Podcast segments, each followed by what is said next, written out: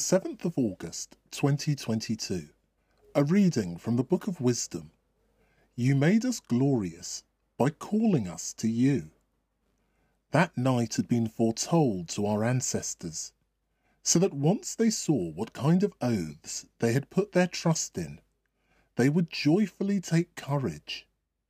This was the expectation of your people, the saving of the virtuous and the ruin of their enemies.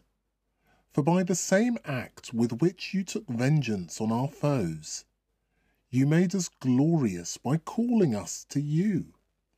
The devout children of worthy men offered sacrifice in secret, and this divine pact they struck with one accord, that the saints would share the same blessings and dangers alike. And forthwith they had begun to chant the hymns of the fathers. The word of the Lord.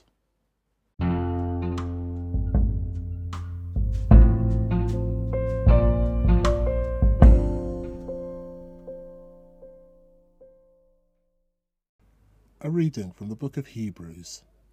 Abraham looked forward to a city founded, designed, and built by God. Only faith can guarantee the blessings that we hope for, or prove the existence of the realities that at present remain unseen.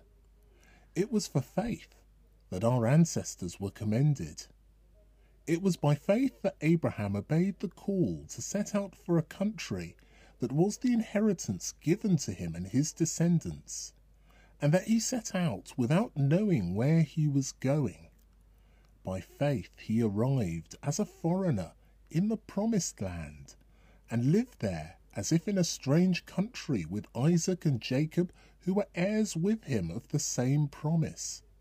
They lived there in tents, while he looked forward to a city founded, designed, and built by God.